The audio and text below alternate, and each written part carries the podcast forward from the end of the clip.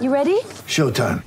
On May 3rd, summer starts with The Fall Guy. Let's do it later. Let's drink a spicy margarita. Make some bad decisions. Yes. Audiences are falling in love with the most entertaining film of the year. Fall guy. Fall guy. Fall guy. That's what the poster said. See Ryan Gosling and Emily Blunt in the movie critics say exists to make you happy. Trying to make it out? Nope. Because I don't either. It's not what I'm into right now. What are you into? Talking. Yeah. The Fall Guy. Only in theaters May 3rd. Rated PG-13. There's a lot more punks than there was four years earlier, but there was also as many posers. Posers were people that look like punks, but they did it for fashion. Welcome to SLC Punks, a Utah Jazz podcast brought to you by the staff of SLC Dunk. Now here's your hosts, Michael Lohman and James Hanson.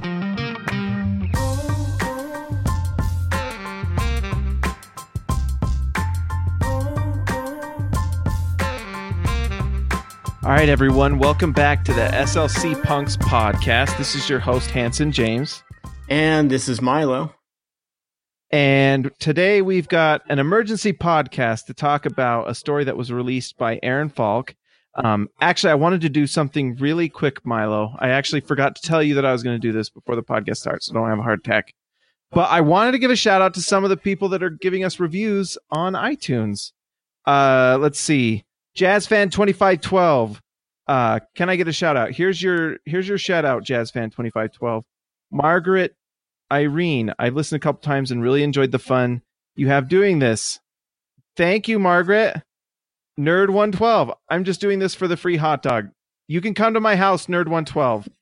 Uh, Nanovore. Somebody, somebody just said they, they just were looking for the free hot dog. Are you making that up? No, I'm reading them right now. They're on iTunes. If you go iTunes, you can leave Nanover for 2468. Love the podcast. We'll get a ring within five years. Yes, we will, Nanover.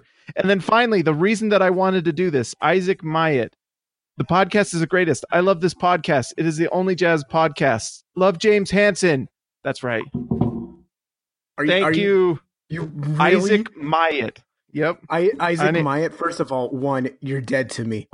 Two, you're dead to me. Three, really? Four, what? Five.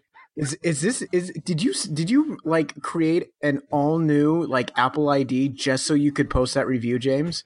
Is that you? Nope. That is le- a legitimate have and real have a podcast and not Russian. account? You have a you have a burner iTunes account. You, you, you've taken a deep, deep dive, my friend. That's why I did not ask for permission. I just did it. But I think you Wow. guys, if you want to get a shout out on the podcast, I kind of like doing that. Go to iTunes, search for the podcast, and give us a review, and say whatever you want, and I'll read it. We, I don't think we're censored. Maybe we are, but I will read it and and uh, give you a shout out. And especially if you say I love James Hansen, that's my favorite comment I've ever read on any thread. God, that's including- some, that's just some serious pandering. That's just some serious pandering. But you guys, we did want to do an emergency podcast today to talk about the story that Aaron Falk released on UtahJazz.com, Previously, Um, the Salt Lake Tribune. previously of the Salt Lake Tribune. Uh, this, but it was talking about Deron Williams and him meeting with Jerry Sloan. They actually got together and met, and there's a lot of layers to this that it, I think was really interesting and really neat. Uh, did you want to start off, Milo, with some of your thoughts on this?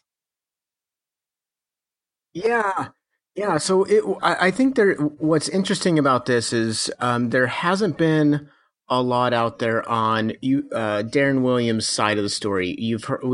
I we'll go into this a little bit later, but we've heard Greg Miller's side. We have heard um, third-party accounts of what's gone on.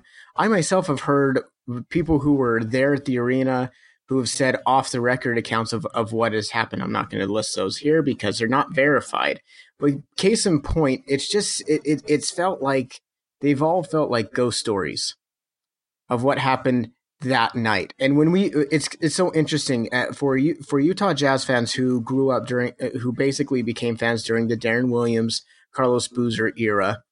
When you say that night, everybody knows what what night you're referring to. It's the night of Chicago Bulls at Utah Jazz in Salt Lake City in February um, of uh, back in 2010.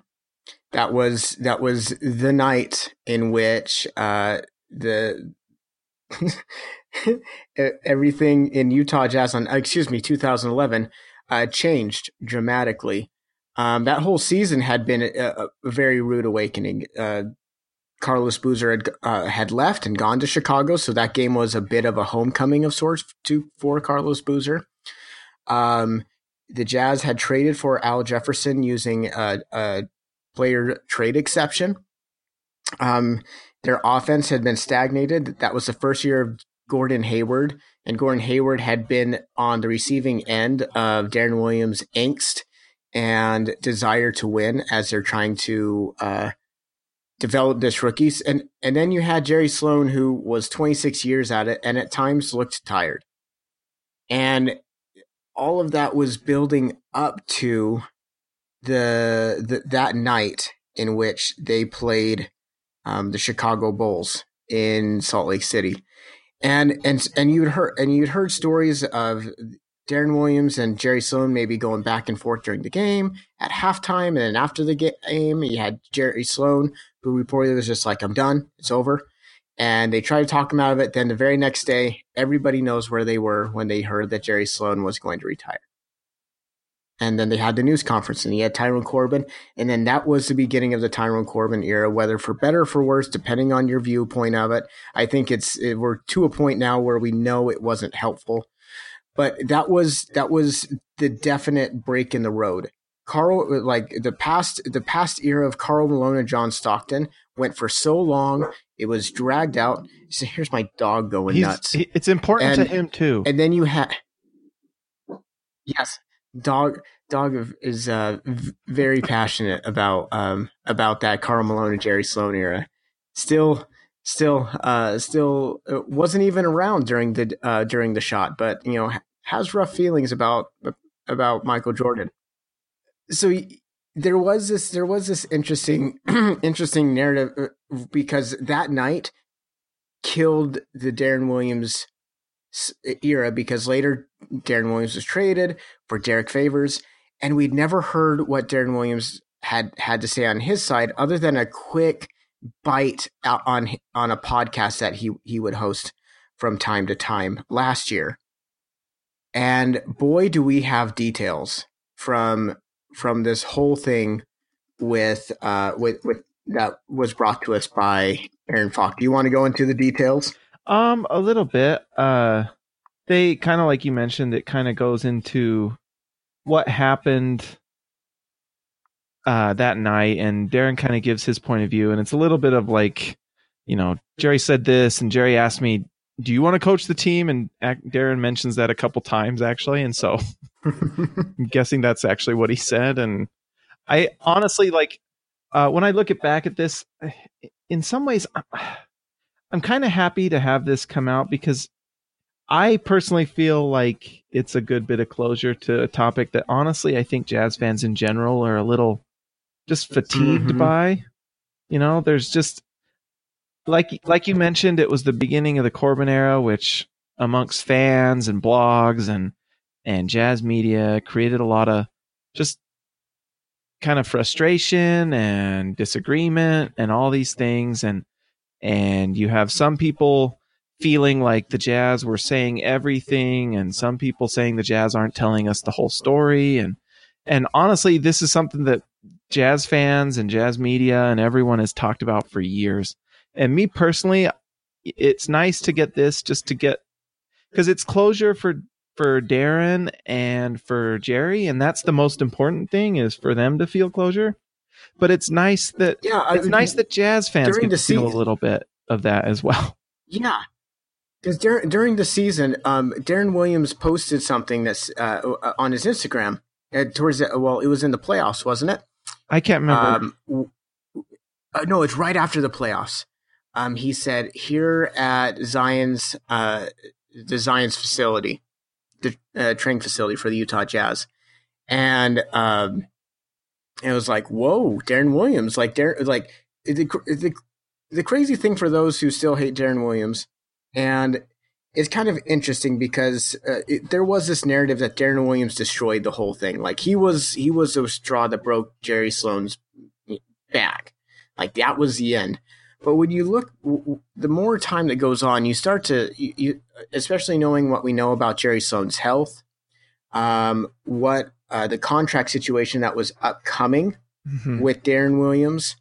Um, it seems like this situation played into the Utah Jazz's hand of controlling the narrative and making it look like, oh, we're not blowing up the franchise.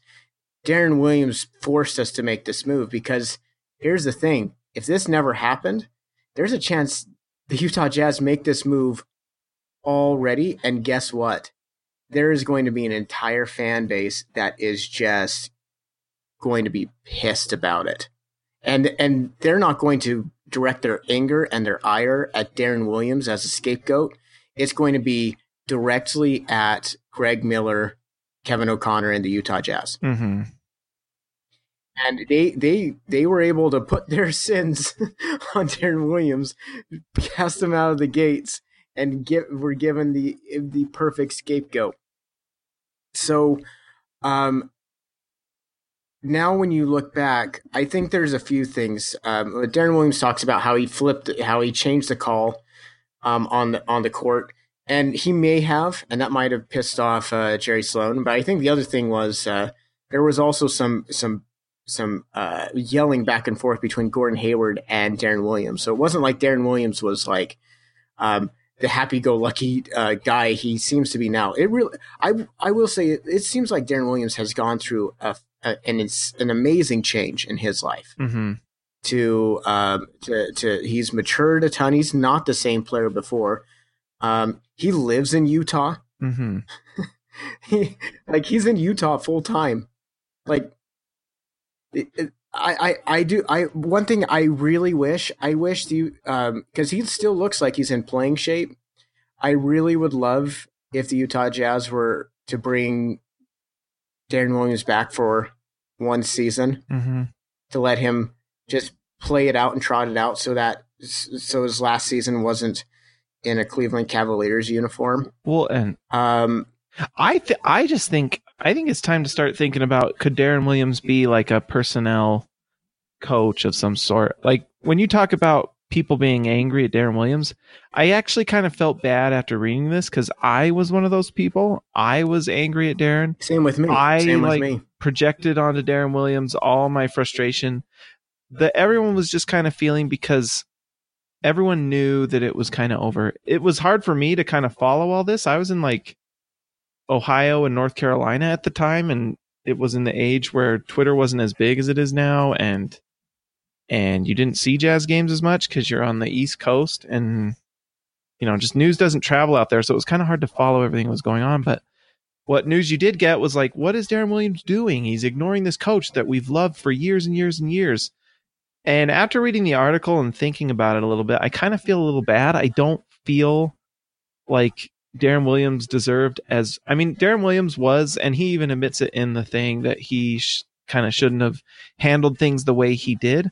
But it's funny when you talk about when yeah. you talk about Deron Williams like changing the play if you think about the Jazz today like the Jazz have like a flow offense where the players make choices on the floor at all times. They're just taught how and when to do things and stuff. And back then there was always those big things like John Stockton would always look to Jerry Sloan and take the play call and then just do it exactly like Jerry wanted it. And and Deron, we all know, liked to kind of call plays on his own. And and uh, it's just to me, it kind of was interesting. And the NBA was starting to change too. The way coaches were like back back during the, the 90s and early 2000s when people would refer to, oh, that guy's a player's coach. That was almost like saying a dude, uh, a coach was soft. Mm-hmm. Like his players run all over him. Now people are like, you know, you got to be a player's coach. You got like, eh, you're not looking for the hard nosed coach who's just constantly berating their players. Mm-hmm. Like you're looking for a guy who's building them up, and we've we now know studies are out there about positive reinforcement, about helping it, and that's not just like a warm fuzzy feeling like oh, the millennials like to be treated like this. No, we know this is actually backed up by science, no matter your age. Mm-hmm no matter um, you, um, what generation well, you're from. And, uh, and that's Jerry just Sloan the way that came from the era of throwing steel chairs. Mm-hmm. Well, So, we know from Jerry Sloan's locker room that at times like there was people throwing things. Like there's stories about that, and like you did it Jerry's way or you didn't go, and it that was like an old school way of thinking, and it's just met with some total it control. met with growing pains that it's in it really kind of feels like Jerry Sloan and Darren Williams were kind of caught in the middle of uh kind of a change of culture in a way in the NBA where it's it's you know players uh are kind of the most important thing in a lot of ways. Like we live in a day and age where like does anyone really care who coaches LeBron James? LeBron James goes to your team, you start winning, and then they figure out the coach later. It's like a player's first league in a lot of ways, but it wasn't always like that. Mhm. And I think some people still love to to kind of celebrate those hard nosed coaches, like you know, like Popovich and things like that, who's still a little bit like that. But even Popovich and the Spurs are kind of running into their own. They ran into their own situation like we did with with Kawhi Leonard, where we don't know all the stories that went on with that. Kind of same thing that happened with Deron Williams with uh, Jerry Sloan. I kind of watched the same exact thing happen with the San Antonio Spurs, where you have one player that doesn't really connect with a hard nosed coach and an organization that kind of is used to doing things a certain way for a long amount of time and has seen a lot of success. But then when the player Mhm. kind of decides that he feels like, you know what, I kind of want to do it like this because I feel like that's best for me and that's actually better for my game and maybe other players on the court or whatever. And for Kawhi Leonard, it was more about injury, but when they met and disagreed, it didn't end well. And it's the same thing that happened with Deron. It's like you have kind of the organization and the player that just don't meet, don't see eye to eye, and it it doesn't end well. And I think it's like two scenarios that are actually really interesting and similar that can be you can learn from a little bit, and hopefully, you know, the Jazz can after this maybe find a way to bring Deron Williams on. I actually think Deron Williams could be a really nice asset for the Jazz in terms of his ability to help players um like couldn't you have some sort of position for Deron Williams like the like he's in charge of helping them living in Utah and figuring out how and what's the best thing here and what's the best transition period because I know there's some players and I could be wrong let me know if I'm wrong but that have like lived in Deron Williams's house and he's helped players kind of transition to Utah and things like that and in a small in a small Yeah. way Deron's kind of had a helping hand to the Jazz kind of in a kind of behind the scenes way. And I think that Deron Williams could be a really great ambassador to other players, maybe free agents, and let them know, like, hey, this is a great place. I wish I had never left here because he's said that. I remember if you re- read the article, Deron Williams, when he was in Brooklyn, like, did not enjoy his time there. He comes back here every summer. And uh, so I don't know. I think there's a lot of value to bringing Deron Williams on in kind of a consultant role for players or something where he can help with that. And who knows, maybe as some sort of skills coach in some way. I don't know. Deron Williams was a big time player. I, I think. I I think there's an interesting thing. Um, he's he's kind of like a silent recruiter in the in the way that he's not he, he's not saying, "Oh, you should come to Utah because of this," and then not walking the walk. Instead, he's not really telling people you got to come to Utah. He's just a guy who's just like he loves Utah. He found that he really likes to be there. He thinks it's great for his kids. He thinks it's great for his family. And what's interesting about that when you're recruiting players to Utah, when you're if you're going to recruit a free agent, you're recruiting them at a much different time in their lives than when they first enter the league or they're hitting their second round of their rookie contract. Mm-hmm. You're hitting them in their prime where they're starting to settle down. They might be looking at they might be married by that point, having kids, and they're in a much different time than than hey, just getting into the league, time to get bougie and t- time to you know to, to you know to show off with my millions. They're looking. They're now they're looking. They have a- additional parties in the negotiations. They're going to have their wife. They have their kids, so they're looking in a different spot. We saw that with LeBron James when he decided to go to L.A. He made it a lot because of his kids and his family Mhm. and his and his next steps post post NBA. Um, he also made it as a basketball decision. I don't think LA really came through for him on the basketball part, but he but um, but he was he was doing he, you know there were other decisions at play, and I think with Deron uh, with uh, the Utah Jazz, uh, I think you said something really interesting when you're like, I, I, I really resented Deron Williams. I did as well. And I think because at the time, and I just started, I'd only been writing for, I'd been writing for Salt City Hoops for about a year and a half. And then I've been with uh, SLC Dunk for about a year by that point. And um, one thing that I, I, I remember feeling like is that you champion the organization over the player and I wasn't very nuanced about that relationship at all. And I feel like since that point, looking back, is it's really interesting when a player leaves. I'm going to use Gordon Hayward because this is the most recent example. When a player leaves, we're like, "Well, how dare he? He scorned our our organization. This is absolute. Yeah, he's he's this guy's a bum. He's a loser." But when a when an organization decides to jettison a player with no no advanced warning, with uh, that has been loyal to your organization, has walked the walk, has talked the talk, similar to like DeMar DeRozan in Toronto, we're like, oh, it's just a business. A- as a fan, we're more we're more readily available to uh, defend our team against the villain that is the player that just did not get it. Oh, and not just that, like players on Twitter will or people on Twitter will say, yeah, trade him for this and trade this guy for that, and all day long players get to read that stuff. It's got to be like yeah, they get to hear about yeah, like uh, I mean, we we we look at our teams like it's a fantasy league, and we're like, oh man, it'd be fun to have this guy. And then I'm sure players are like, at who, for whom? Me? You don't like me?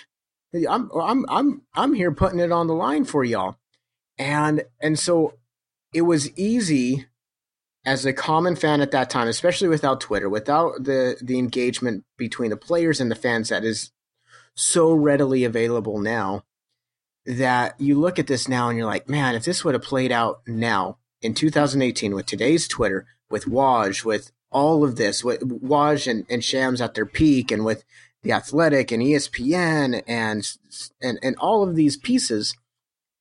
Um, first off, we would have known about all of these things within a week. Like, can you imagine? Can you imagine in the time of Wo, of, of Wojnarowski and Shams, this staying a secret for this long? Like, let's just let's just that wouldn't have been like the Kawhi Leonard thing did not last long. This definitely wouldn't have lasted long. Yeah, and then and then you have uh, then you have all these pieces like I I I think the the the thing that was hardest when I look back at this era was how quickly they were willing to move on for, from uh, an interim head coach in Tyrone Corbin to giving him a full time head coaching tag and throwing the contract at him. That seemed disingenuous, uh, and I because you're replacing a Hall of Fame coach, one of the best, arguably, to ever coach the game, and instead of being like, you know what, we need to have a full on search. And if Tyrone Corbin is the best coach at the end of the day, at the end of that search, so be it. But they did not go out and find a good successor for that team. And that's unfair to Deron Williams. That's unfair to everyone who was on that squad. That's unfair to Gordon Hayward. That's unfair to everybody because those players were there because they knew they had a Hall of Fame coach. And instead they got the backup to the backup. Because mm-hmm. Phil Johnson retired that day as well and it kind of became and aaron falk kind of mentions this one of the darkest periods in jazz history. It really was. Is like a it long was. period was, of, i mean the, the fan base was split. The uh, uh, writers didn't feel like they were getting very trustworthy information. You had greg miller who would end up beefing with karl malone in in a saga that man if it played out now Greg Miller would be. I mean, it was on par with like uh, with Comic Sans LeBron James stuff. Mm-hmm. It would. It was ridiculous, and and and that's that was that's arguably the cornerstone of your franchise, and and so uh, at one point in the in, in the 80s and 90s. So the the it was a messy, messy period of lot of of overrating veterans, underrating young talent, not developing young talent, the stupid dipping Oreo cookies and over dipping bullshit. There was there was so much of that era that was terrible that did not change until the Utah Jazz really uh, Greg Miller made the best decision of his tenure, and I'll say, uh, and and save the Jazz franchise from themselves in bringing in Dennis Lindsay. Absolutely. Well, that what happened is, and the, the thing that Dennis Lindsay has done and has been just honestly fantastic since the point he's come in, because, like you said, what w- happened is just it felt so haphazard and it felt so frantic and just like we've got to. It never felt No, intentional. nothing. No- Nothing, nothing felt, felt like, intentional. everything felt like by the seat of our pants, like, and it showed like the there. It didn't feel like there was any direction. So you didn't know. Well, are we gonna try and win? Are we gonna? Are we gonna just clean house? Are we? And we ended up doing kind of halfway thing where we're trying to make the playoffs and and just doing the best we can with this coach that honestly was uh, Ty Corbin's a great man and good person and all those things, but he was just not up to task with with what was going on, especially the difficult situation that it was because he had to deal with, um, you know, the aftermath of losing a superstar who was arguably one of, if not the best point guard in in the league, and now seeing a fan base watch their coach kind of just that they loved for years just like fail and well not fail but fall from um just everything fall apart in front of them basically is what i'm trying to say. And it just was Mhm. it was awful and so then we get a three year contract with tyrone corbin and those three years were so hard for jazz fans whether you were pro corbin and for Tyrone Corbin or or against him or whatever whatever uh, skeptical of the organization. It was not No, a fun. It was not no, a fun. whatever era. side you were on, whether you were like pro uh, Corbin and you were excited about bringing in vets to be stopgaps that got playtime over young players, you weren't happy. Or if you were against all that, you would see the frustrations you would have with the coaching, and you would. It's like we were trying to win, but we weren't good enough to win. So you'd wonder, well, why aren't we playing our young players so they can at least get better? But they wouldn't get time, and and then you have jazz media telling you to think this way and that that was the thing for me personally that was the hardest thing. Because you know i watched every i've you know covered the jazz watched every single one of those games. Sometimes i mean you know you're a crazy person when you watched those games multiple times on dvr i'm a sick person in my mind. But like and i'm maybe i'm losing my train of thought here but oh what i'm trying to say is that the hardest part about that situation is just being told how to be a fan and being told what to be happy about and being told what to like. What I like about the Jazz now is that it feels like it's just a whole and Dennis Lindsay has done more than I think he even realizes with his ability to allow uh, and be transparent in a lot of ways to let Jazz fans know what's going on. I think the Jazz are still tight lipped about a lot of things, and they've always been very tight lipped. That's one of their calling cards. But the Jazz are much more transparent about what they're doing. So when we got rid of, we didn't trade Al Jefferson and Paul Millsap for anything, and there was a, whether you agreed with that or not, there was a clear strategy going on that we're not going to bring in stopgap veterans, and that was apparently all that they were able to have trades for. So they didn't do it. So they restarted everything, and this is part of why I am a big fan of Dante Exum, and it's not even always just about Dante Exum. It's Yeah. Dante Exum's almost like he's like the baby of the new marriage, the first new child. And it's like, all right, we have this new marriage, this whole life behind us, and and we It's have all this baggage from like a former marriage that just ended was really good but ended really badly for things that were out of our control. Now we have this new baby and we've got to raise it. And that's part of why I'm so pro Dante Exum. He has to be good because he is like the culmination of those years of just like frustration, Of terribleness, The only, arguments. the only true. I mean, we had three years of intentional tanking, uh, unintentional tanking, and then we had one intentional tank year, and then that yielded us yielded Dante Exum. I think, I, I I think looking at this this whole period, um, I for one, I'm glad that Deron Williams is being brought back into the fold. It's about damn time. he deserves it. Um, is He does. He does. He definitely deserves it. I think he. It's crazy to think he's only 34 years old. When we're talking about you know Chris Paul, and we're like, oh, Chris Paul is still you know a great point guard and everything. There, there were nights, and and if you're if you're a Jazz fan who missed that era, the Carlos Boozer, Deron Williams era, you and you're like, man, there's been no one like Donovan Mitchell there uh, this season like Donovan Mitchell. That second year of Deron Williams where he just showed out and you're like, dude, we got ourselves a star. This guy's amazing. That we we've seen this before. Now we didn't see it in a rookie package. We saw it in a sophomore, mm-hmm. But still, we got to see, we got we got to see this type of coming out party for somebody. The only difference is this dude is a highlight machine. Deron Williams, Deron Williams was uh, like the his stardom was surgical. Like he was just uh, precision when it came to passing, when it came to shooting. Well, and he was big and physical, and he um, could overpower guys. And big and physical, yeah. He, I mean, it. He was fun. He was really fun. And then when and then he, when he left Utah, he had his injuries, and he he wasn't the same. And I also don't think he. I think when you finding a good hand and glove fit for a coach that really understands your system is really underrated because he never really found that. And I would love for I would love for him to come into Utah with the way Utah has their motion offense and to allow him to shine for just 10 to 15 minutes a game. I would love to see that Deron Williams, that vintage Deron Williams come out and shine every once in a while. I don't think it's going to happen, but um, I do think he definitely needs to have his jersey in rafter, rafters. Also, Andre Kirilenko needs to be up there as well. Andre Kirilenko, who likes um, almost every single Utah Jazz post on Instagram, by the way.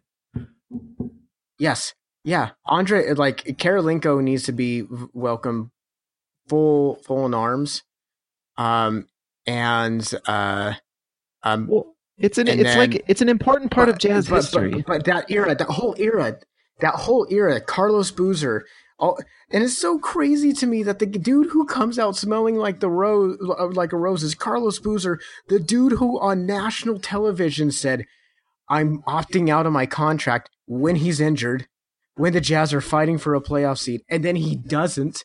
Causes the Jazz to hit the salary tax. They have to trade Ronnie Brewer and do all these other things because they can't afford the luxury tax that sent him into this spiral anyway.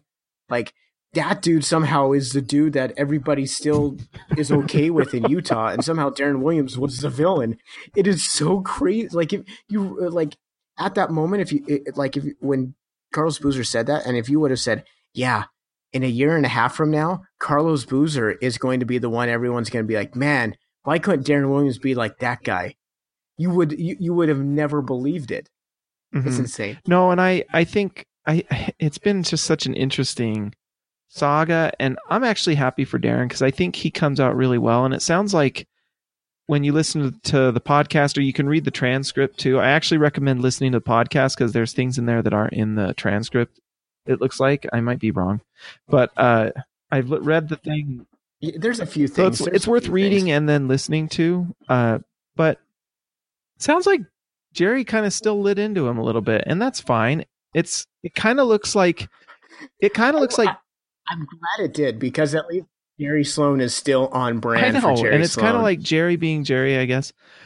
It it shows a lot of character from Deron Williams to be able to like you know you know what if I even if I disagree with what Sloan is saying, and he's actually if you listen to the podcast, it's actually really interesting. Uh, Deron kind of mentions like you know what? Some of these things they happen today and like i don't think it would be the same. I'm i'm paraphrasing but he mentions that and he's right. Like some of these things uh it wouldn't be the same way. And i promise you the jazz have seen uh locker room troubles and strife that we don't know about that are that have been tough that Quinn snyder has dealt with if you think that the the gordon hayward saga was clean and and everything was bright and rosy while Deron Williams was the leader, the quote unquote, I should say, leader of this team, you're wrong. Things like this were relatively common. And I think, I think Jerry was really tired. And I think he finally was just part, it just kind of worked out the way it did. Uh,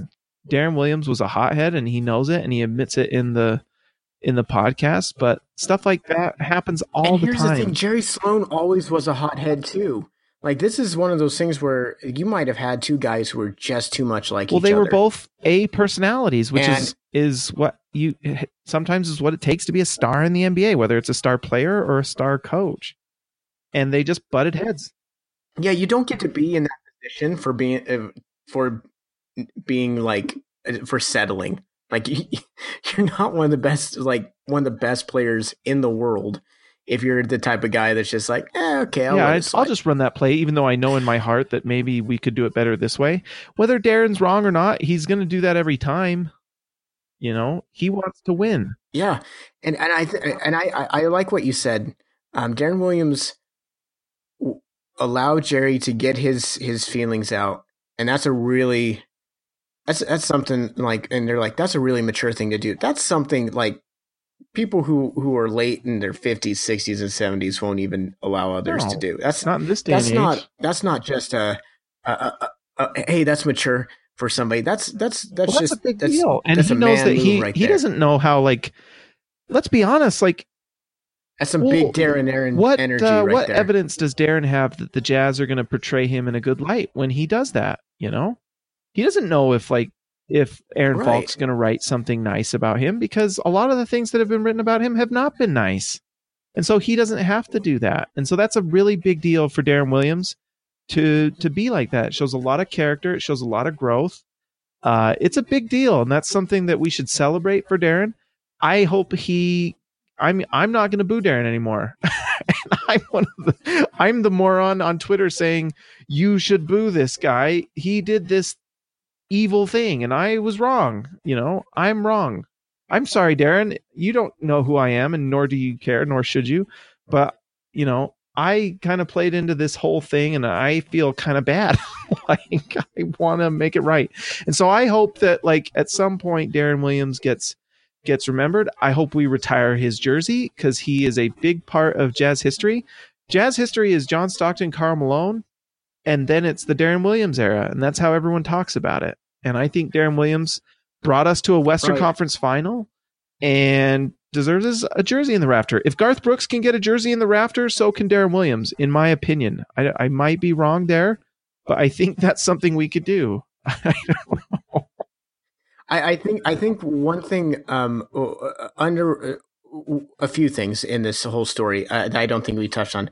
One, the glossed over area where Greg Miller says, uh, "There's some things that um, I, I, you know, that I felt."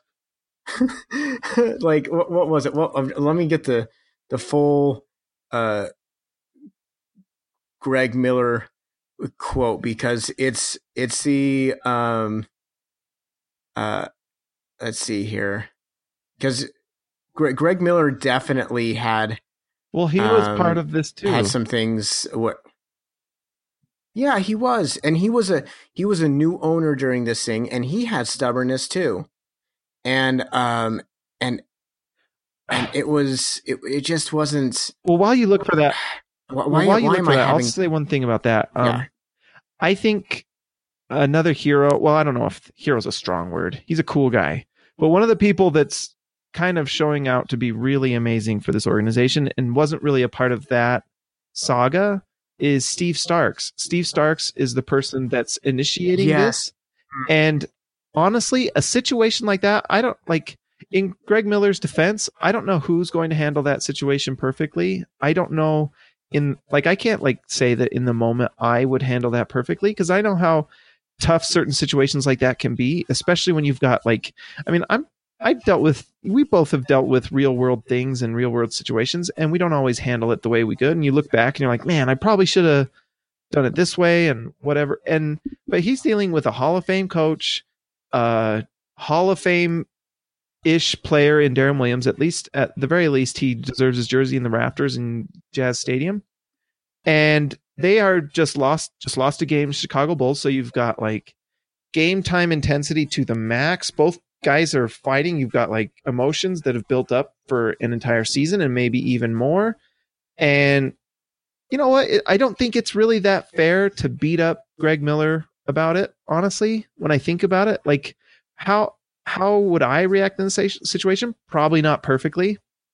I will say though, I think I think the Jazz are Mhm. in very good hands with Steve Starks and his ability to work with these things. Steve Starks goes with Jazz, the Jazz, um, in contract negotiations. I know that he does that. Um, uh, and so I, I was going to say something else, but I'm not going to say it.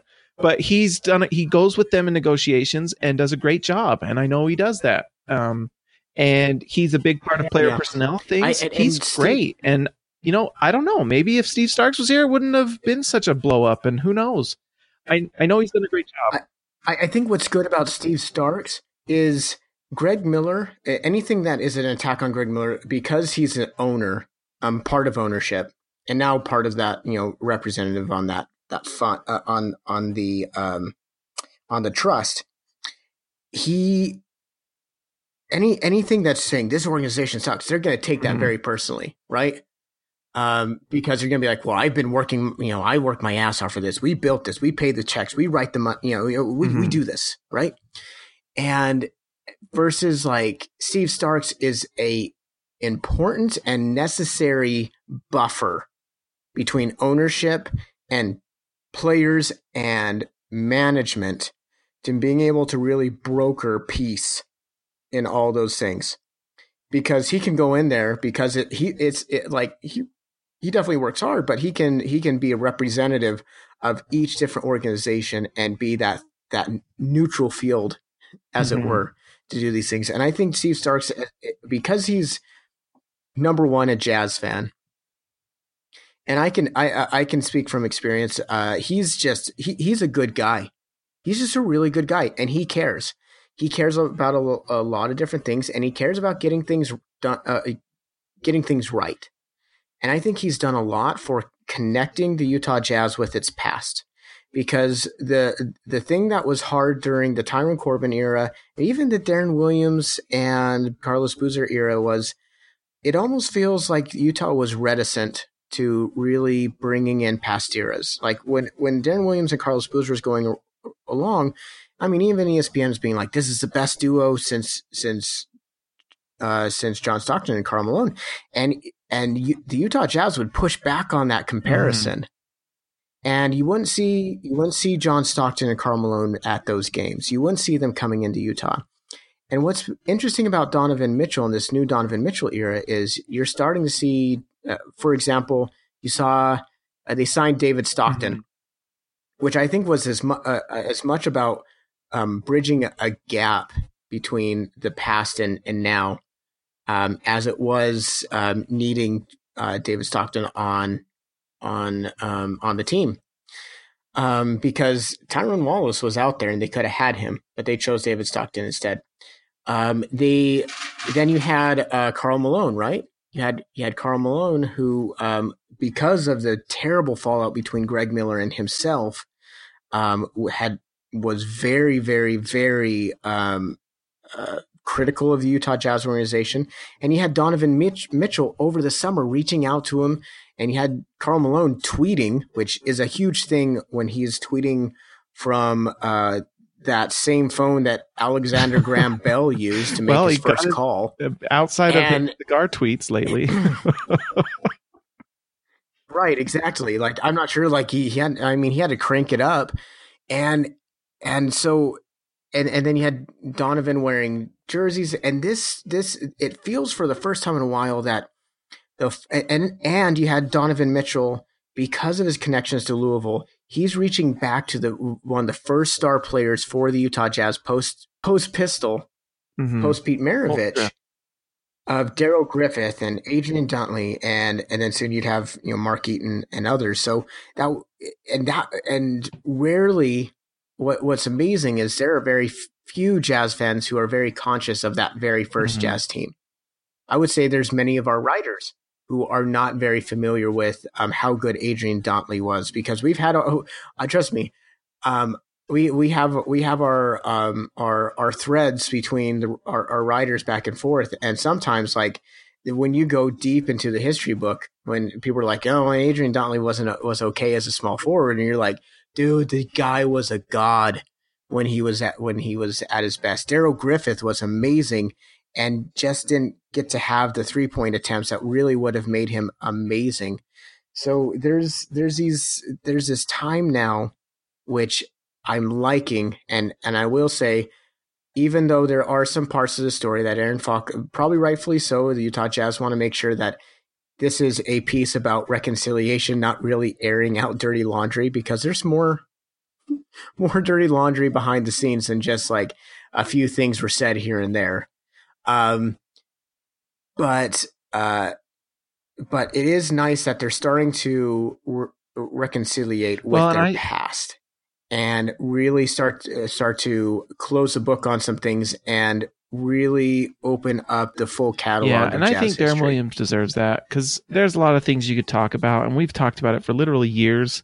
The Corbin years, it got talked about ad nauseum, and I don't really know if it really brings any Yeah. value at this point to really hash those things out anymore. Yeah, like hash out. it's it's kind of done and it would be really nice to just kind of talk about what is the future of Deron Williams and the Jazz. I think that's actually more interesting than anything and now that it looks like a bridge is being built and we see Steve Starks and Deron Williams having and and Deron Williams have his arm around Jerry Sloan all of a sudden in a really cool picture with Greg Miller. I I I think it's pretty neat and I I think that uh Steve Starks deserves a lot of credit. I don't know all the ins and outs of what's gone on to to make sure that that happened, but he deserves a lot of credit for um, setting that up and and not necessarily setting that up, but creating a culture within the Jazz uh, that has made that possible. Um, Dennis Lindsay has turned this organization around in more ways than just simply making good draft picks.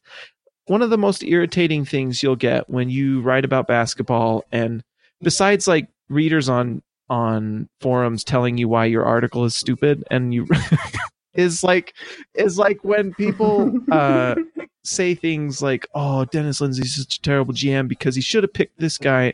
You know what? Draft picks are important and it's one aspect of being a general manager for sure.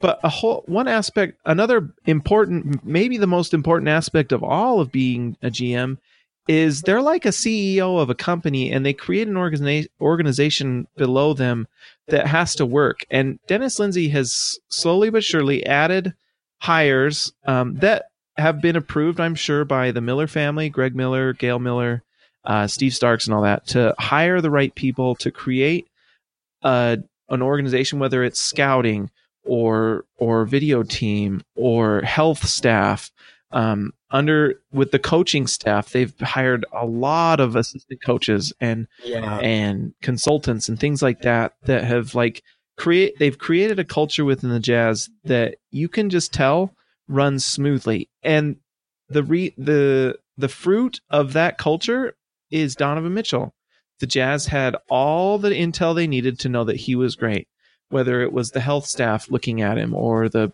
bringing him in for workouts and you have the scouting team that can that has experience to tell you that or like your Mhm. analytics team that can say hey his game may uh, really translate to the nba really well and things like that like that allow you to make the right choice at the right time whereas in the past it might not have been that way like you said it before one of the best things that was ever done was hiring dennis lindsay to to change the organization.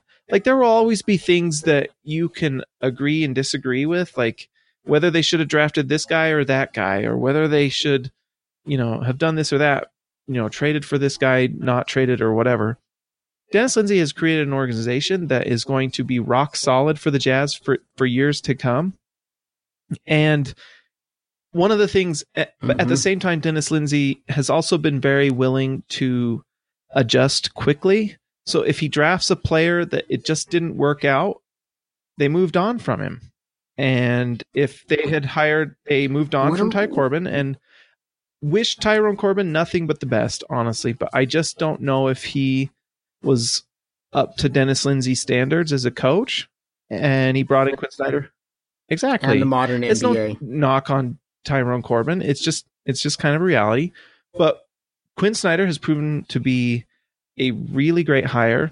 And I will say this, and I don't know how much longer we want to talk about this, but we should be a little bit well, I don't know if we have to end on Dante Exum. We always have to talk about Dante Exum.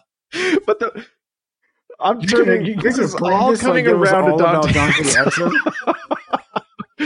but because we've seen Dennis Lindsay move so quickly on other decisions, whether it was trade Trey Lyles or whether it was uh,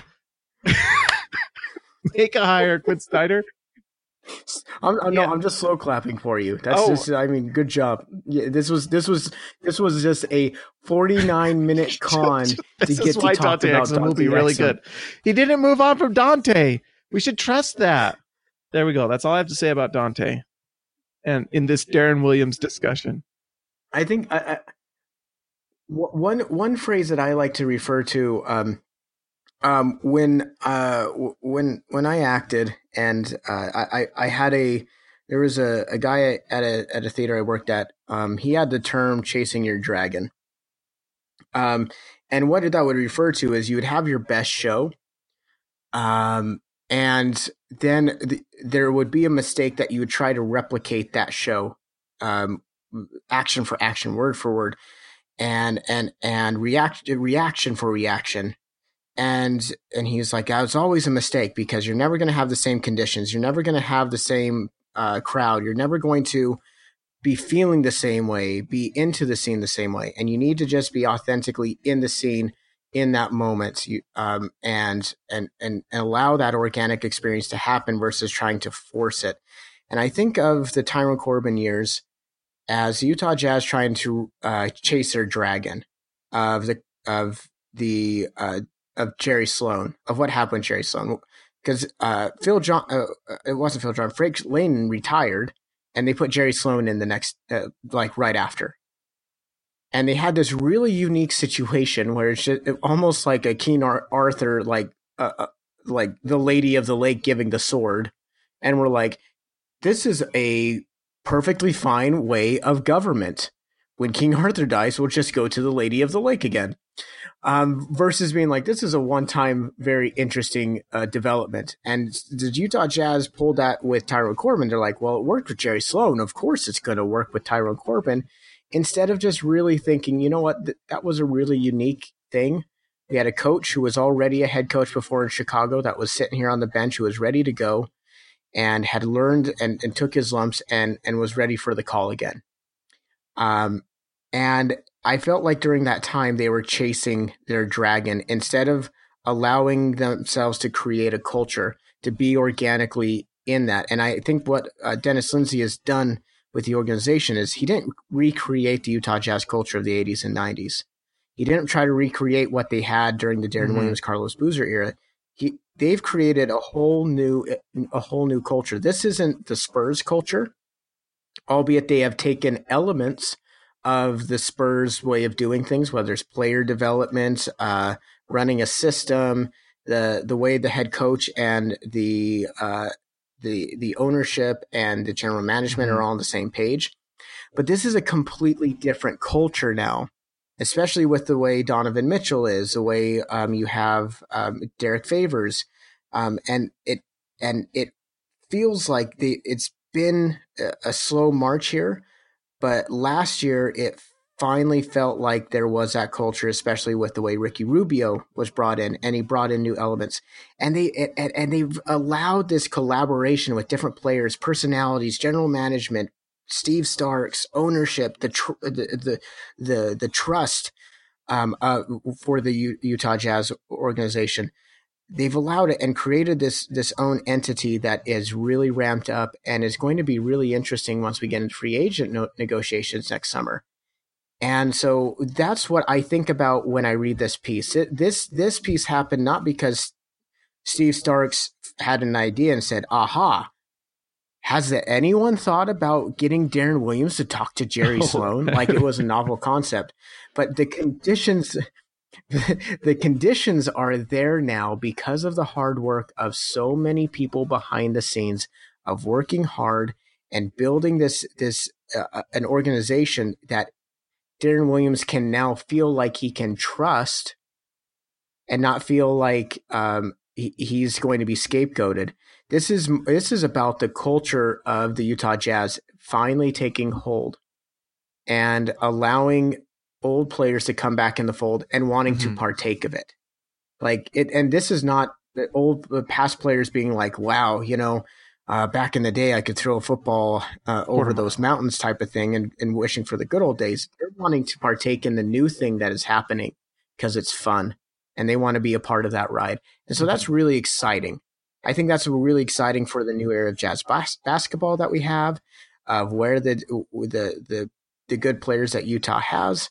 Um, there's this is just a really exciting time for Utah. So, um, yeah, I, I think I think it's just really really amazing. I I I mean we could we could dish dirt on you know the details that we didn't think came out from this article all day, but I think one of the I think the the most important takeaway from this whole thing is that the Utah Jazz are finally finally um, really building something and moving forward and are not stuck in the bitterness and the grudges of the past and are allowing the present and the future to take mm-hmm. precedence. And that's really yeah, that's I really think, something special. I think it's funny if you'd talk to to me or to SLC Dunk or any of the other blogs out there during that period and say, you know what? In about three or four years, you're going to have arguably one of the best organizations in the entire NBA. And so don't worry, don't sweat all this stuff too much. I'd have been like, sure. like, good luck. I will. If if you would have told me that, I would have been like, "That's oh, right." Crap, they sold the team. Dang it! And so it's it's it's really it's really something special. There's um, there's plenty of uh, stuff out there to talk about right now, but we'll save that for another uh, for our next podcast. Um, definitely check out the site right now. There's some awesome stories right now. We have one on Dante Exum, and if you're a fan of Samuel Beckett, oh man, get ready for a deep dive. Uh, we we do have some awesome things. We have training camp that's just around the corner, eh, which is crazy. And then we have, uh, and then we're getting into we're getting into scrimmages. Mm-hmm. Oh my goodness! We're we're we're oh, we're, we're, a week away. We're a week away from a, a, a, lot of fun things happening. So definitely definitely follow uh, follow us on on iTunes, subscribe to us, follow us on SoundCloud, and uh, definitely re- leave us a review because evidently. Hey, James I'm read, is I'm reading is, those, uh, and if you enough. compliment me, I will read it out loud. Actually, any any thing on there, I will read it, except if you say not nice things. But if you say nice things, I'll read it. And maybe we'll go back too and read some of the old ones. Um, yeah, I mean, if you want us to quote Shakespeare next week, hey, drop, drop a, sonnet. we'll read it, evidently, because this is what we do now. I guess. so, so follow us there. so follow us there. Hit us up on. Uh, check us out at SLC Dunk. We have a ton of good coverage, and we have um uh we have uh, uh NBA's just around the corner. Definitely, uh, definitely follow us on Twitter at SLC Dunk, on Instagram at SSOD SLC Dunk, and then also check us out on Facebook. We got the wonderful and always great uh, Taylor Griff, who is who is running that. So a lot of good things out there. Um, uh, once once again, this was fantastic work by Aaron Aaron Falk. It's um, I'm when he went to the Utah Jazz to to uh, be their writer in this new experiment that they have. I was really excited because he's mm-hmm. a really excellent talent, and I th- this was this was uh, even though a lot of the story was sanitized. I bet you he probably had to fight to get uh, uh to to get a lot of these stories and details out there because this it, it, it's not coming from a rosy a, a rosy point of view. And when one of the lowest points of your franchise, normally people don't really even want to talk about any parts of it, let alone the parts that they feel that mm-hmm. are for public consumption. So this was a really awesome thing that he did. So kudos to him and and the group that brought mm-hmm. brought it out there. Um, and uh, you got anything to say, James, before we we say no, goodbye? Just believe in Dante Exum. That's all. That's all I got cool. to say. there we go. We out. Talk to you. Peace out.